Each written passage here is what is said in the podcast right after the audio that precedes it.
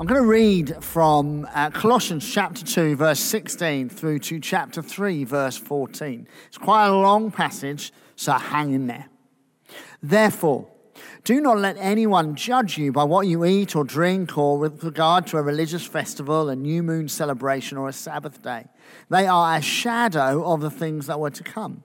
The reality, however, is found in Christ. Do not let anyone who delights in false humility and the worship of angels disqualify you. Such a person also goes into great detail about what they've seen.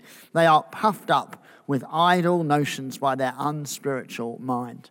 They've lost connection with their head, from whom the whole body, supported and held together by its ligaments and sinews, grows as God causes it to grow.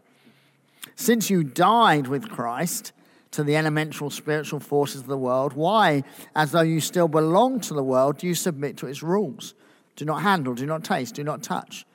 These rules, which have to do with things that are all destined to perish with use, are based on merely human commands and teaching. Such regulations indeed have the appearance of wisdom with their self imposed worship, their false humility, and their harsh treatment of the body but they lack any value in restraining sensual indulgence. Since then, you've been raised with Christ. Set your things on things above, where Christ is seated at the right hand of God. Set your mind on things above, not on earthly things, for you died, and your life is now hidden with Christ in God. When Christ, who is your life, appears, then you also will appear with him in glory. Put to death, therefore, whatever belongs to your earthly nature sexual immorality, impurity, lust, evil desires, and greed, which is idolatry. Because of these, the wrath of God is coming. You used to walk in these ways in the life you once lived, but now you must also rid yourselves of all such things as these anger, rage, malice, slander, and filthy language from your lips.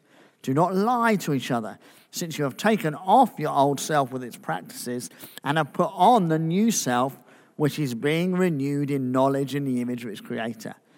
Here there is no Gentile or Jew, circumcised or uncircumcised, barbarian, Scythian, slave or free, but Christ is all and is in all. Therefore, as God's chosen people, holy and dearly loved, clothe yourselves with compassion, kindness, humility, gentleness, and patience Bear with each other and forgive one another if any of you has a grievance against someone. Forgive as the Lord forgave you. And over all these virtues, put on love, which binds them all together in perfect unity. Wow. A chunk of scripture. If we were unpacking this letter over a number of months rather than a number of weeks, we would find material in these verses to justify multiple sermons. They are great verses to meditate on, to read and reread, allowing the Holy Spirit to impress the warnings and encouragements deep into our souls, allowing them to transform our character. Today, we're a little bit going to skim the surface, but hopefully in a helpful way. Our passage starts with this little word, therefore. And as, as we've possibly been told before, a small word in Greek, but carrying a lot of weight. It points us, the reader, back to what has just been said. So, what has just been said? Well, here's some more scripture. It says for in chapter 2 For in Christ and all the fullness of the deity lives in bodily form. And in Christ you have been brought to fullness. He is the head over every power and authority. In him you were also circumcised with a circumcision not performed by human hands. Your whole self, ruled by flesh, was put off when you were circumcised by Christ. Having been buried with him in baptism, in which you were also raised with him, your faith in the working of God who raised him from the dead. When you were dead in your sins and the uncircumcision of your flesh, God made you alive with Christ. He forgave all your sin having cancelled the charge of our legal indebtedness which stood against us and condemned us, he has taken it away, nailing it to the cross. And having disarmed the powers and authorities, he made a public spectacle of them, triumphing over them by the cross. Wow. We've read a lot of scripture in those two moments.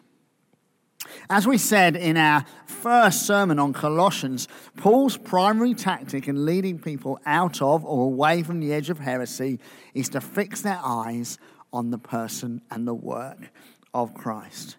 When Paul says, therefore, do not let anyone judge you, the inference is clear. They are being judged.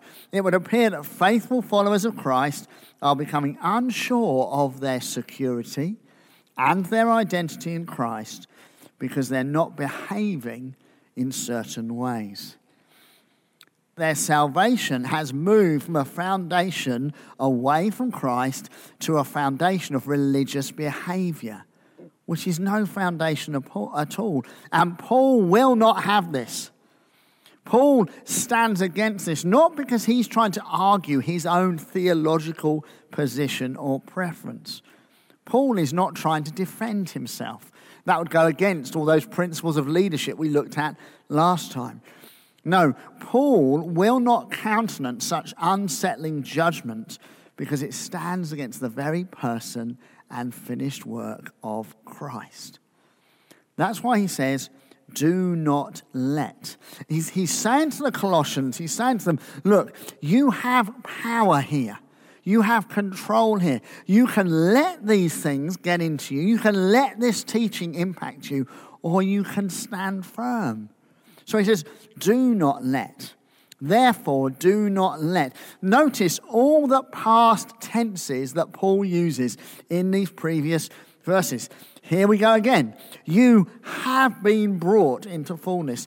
In him you were circumcised. Your whole self was put off when you were circumcised. Having been buried with him in baptism, you were also raised with him. God made you alive in Christ. He forgave all your sins. He has cancelled the charge. He has taken it away. He has nailed it to the cross. He has disarmed the powers and authorities. He has made a spectacle of them. He has triumphed over them. Notice the past tense. This is not something Christ is doing now. It's something Christ has done. When you gave your life to Jesus, this stuff has been done. I know we're laboring the point here, but Paul labors the point because he wants people to know. In these verses that we've read, we get these little hints about those who are trying to lead them astray. This threefold warning of festival, new moon, and Sabbath points to the annual, monthly, and weekly festivals of the Jews.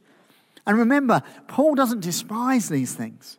Paul's heritage is in Judaism. Paul still has rhythms in his life but they are a shadow. This religious activity might point us to Christ, but it should never replace Christ. As a Christian, gosh, we want to read the Bible. We want to pray. We want to gather. We want to worship. We want to meet in small groups and life groups. We want to do mission together. We want to extend the kingdom of God. But all those things come out of our relationship with Christ. They're not the things that earn us relationship with Christ. And this is what Paul is challenging. He uses this phrase, they are shadows. He's echoing the language of the book of Hebrews that describes the tabernacle in all its glory and the temple in all its glory as a shadow. A shadow of the true light, which is Christ. So, what does a shadow have? It has the form of the reality, but not the substance. My shadow might you know, display my shape, which is a little bit more curved than I would like. But it's not the reality of who I am, it's just a shadow. And so the temple, the tabernacle, all these festivals were the shadow. They were to point to Christ. And now Christ has appeared. Christ is with them. Once the reality is discovered, the shadow is meant to fade away. Paul's reference to worship of angels and additional knowledge is a, is a point to early Gnosticism, this belief that really kind of found purchase in the second century, that there was this kind of extra knowledge that you needed.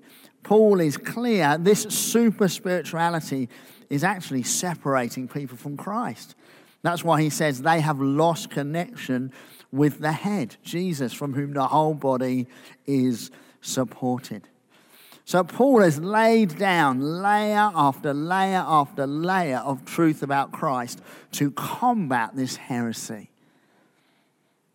But Paul's not just concerned about right theology, he's concerned about right living.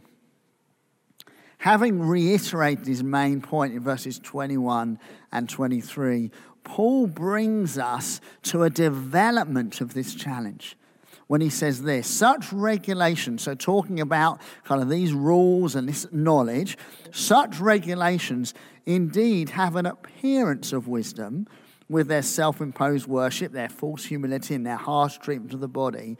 But listen, they lack any value in restraining sensual indulgence.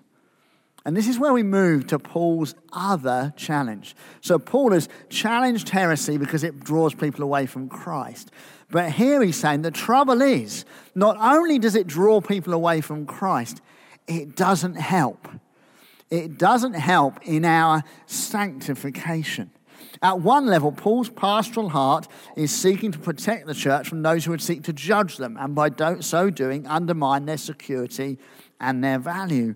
But Paul has this additional concern that this super spirituality or this religious practice doesn't actually transform a person's heart. Now, we know from Paul's writing and from the whole of Scripture that our relationship with God is established by the work of God through Christ. We are justified. When we give our lives to Jesus, when we respond to the gospel, we are justified. We come into right relationship with God. Remember, we said right at the beginning, Paul writes to the holy ones, to the saints. So our justification is secure, our salvation is secure. We stand on that foundation. But alongside that, Paul is also very clear that we are being transformed. That though we are justified before God, though we have freedom and access before God, we still battle with what the New Testament calls our flesh. Sometimes the NIV translation calls it the spiritual nature. Those bits of us that are not yet brought under the lordship of Christ. We know this is true in Paul's writing because he constantly reminds his readers that he is pushing on to step into his full inheritance.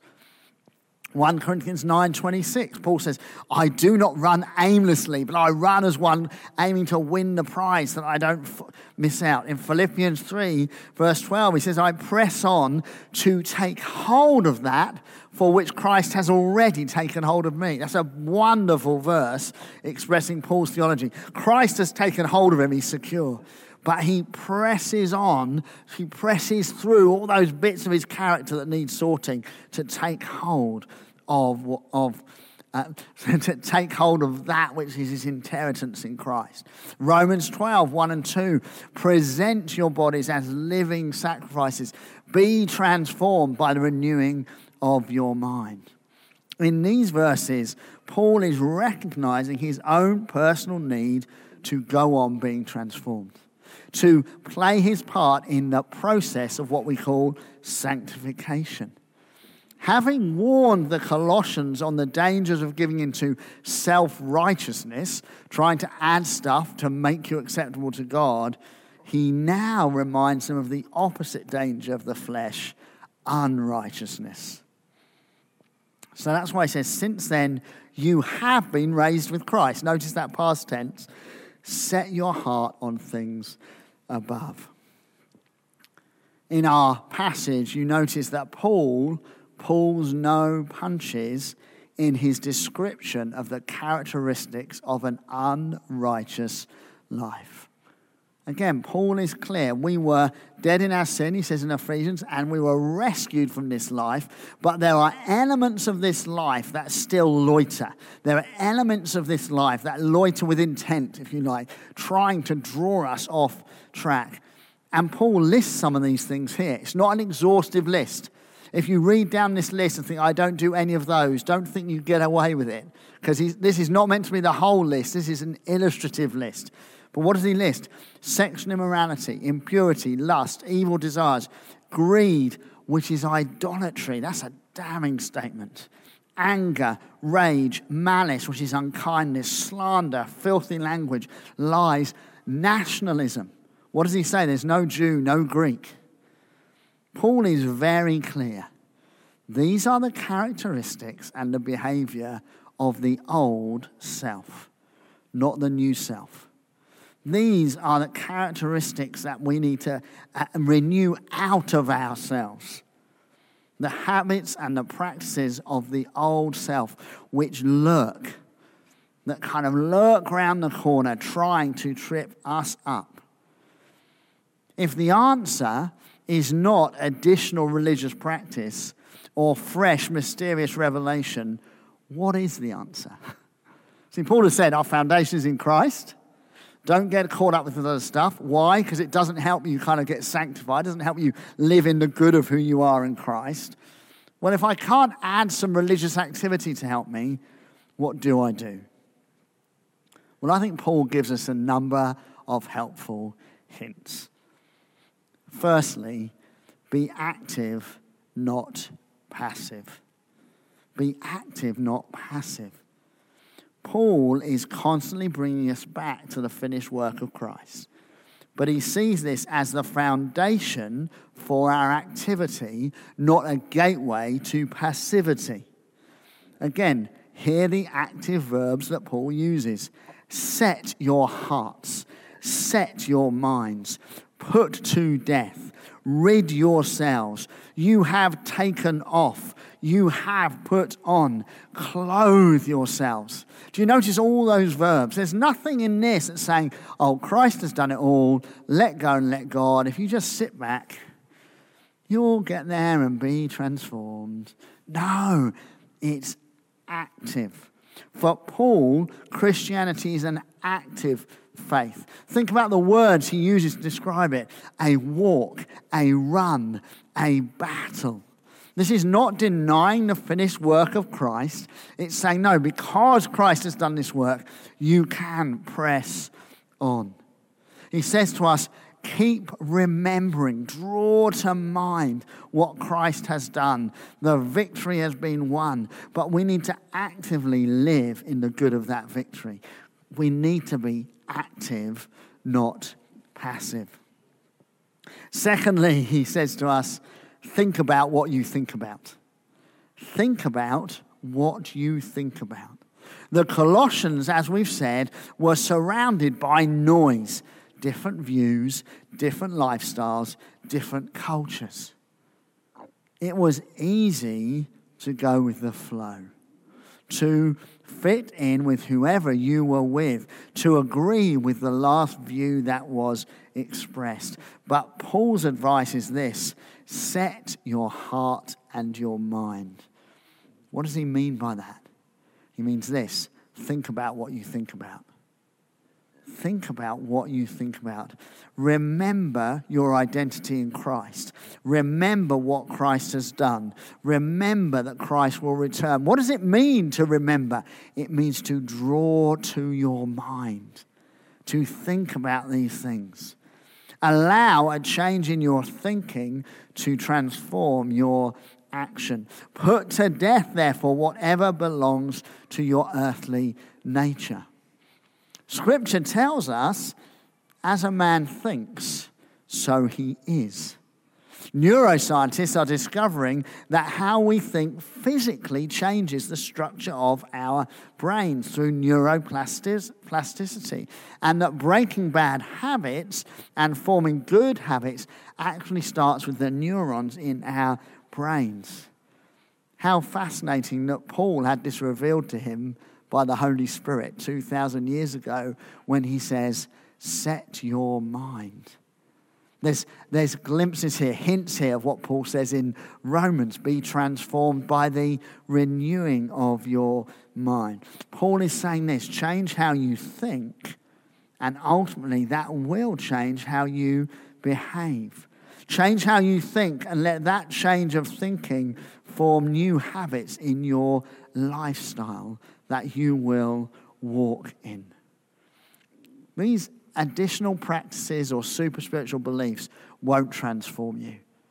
What will transform you? setting your mind on the right things, thinking about the right things, being active and not passive. Thirdly, Paul's hint is this be part of authentic community. Paul's references to community run just below the surface throughout this whole letter. Notice where they surface here. Do not lie to each other. Here there is no Gentile or Jew.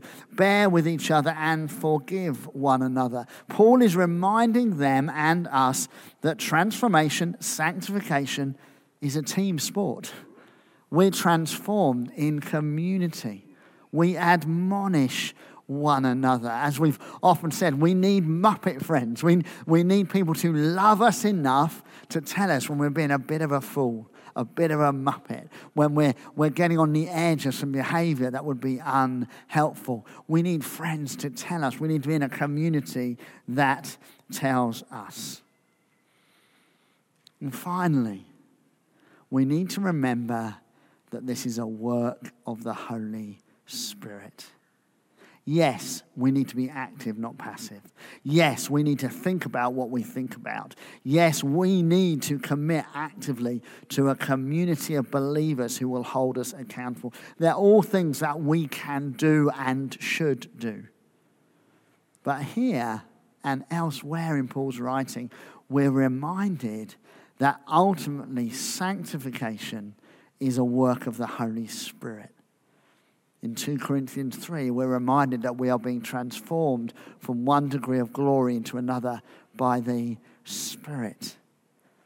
Paul is explicit in his letter to the Galatians that having been justified by faith, having been justified by the work of the Spirit, we need to remember that we are also sanctified by a work of the Spirit. If you've been following Jesus for a while and spent some time in Paul's letters, you might hear echoes of another letter in this letter. In Galatians, we read this The fruit of the Spirit is love, joy, peace, forgiveness, kindness, goodness, faithfulness, gentleness, and self control. What did we read here? Therefore, as God's chosen people, holy and dearly loved, clothe yourselves with compassion, kindness, humility, gentleness, and patience. Do you see the overlap there? Paul is here, he's saying, clothe yourself in these things. In Galatians, he's saying these are the fruit of the Holy Spirit. Paul is marrying these two concepts. We need to be active, not passive. We can put on forgiveness. We can put on gentleness. We can put on kindness. We can choose those things, but at the same time, they are the fruit of the Holy Spirit. The Holy Spirit is growing them in us. It's not that sanctification is all about us or all about the Holy Spirit. No, sanctification is an activity of the Holy Spirit in which we cooperate by being active and not passive, by committing to a community, by thinking about the right things, by being transformed by the renewing of mind. Can you see how those two things work together? My favorite illustration of this is whenever I go on a plane journey and I, I fly to Gatwick often or another airport, and you have these travelators, and they're moving you forward. So actually, you can get on there with your, with your case and you can just stand there, and you know what? You'll get to your destination. It's more fun if you take part. It's more fun if you stride out, even skip. My word, you move quickly, and it's much more fun to cooperate with that which is operating under your feet. So, here, what is Paul saying? Paul is saying, don't buy into this new stuff. One, because it distracts you from Christ, but two, it doesn't help in this process of sanctification. In a world which is bombarding you with unrighteousness, how do you pursue righteousness? How do we pursue our inheritance in Christ? How do we become more like Christ? Well, we cooperate with the work of the Spirit. We do that by, by fixing our mind on the things of Christ, by being active and not passive, by being part of community and by going on being filled with the Holy Spirit. Christ has done it all. But we do not give in to passivity. We work hard. We work hard not to discover some new truth or keep some old law. We work hard to immerse ourselves in the truth about Jesus, to build a accountable community, and to allow the Holy Spirit to do the amazing sanctifying work that He wants to do. Let's pray. Father God, we thank you for the finished work of Christ and the ongoing work of the Holy Spirit in our lives. Lord, this day, this week, this month, help us to actively cooperate that we might display more of your glory to those around us for your glory, but also for our blessing. Thank you, Lord. Amen.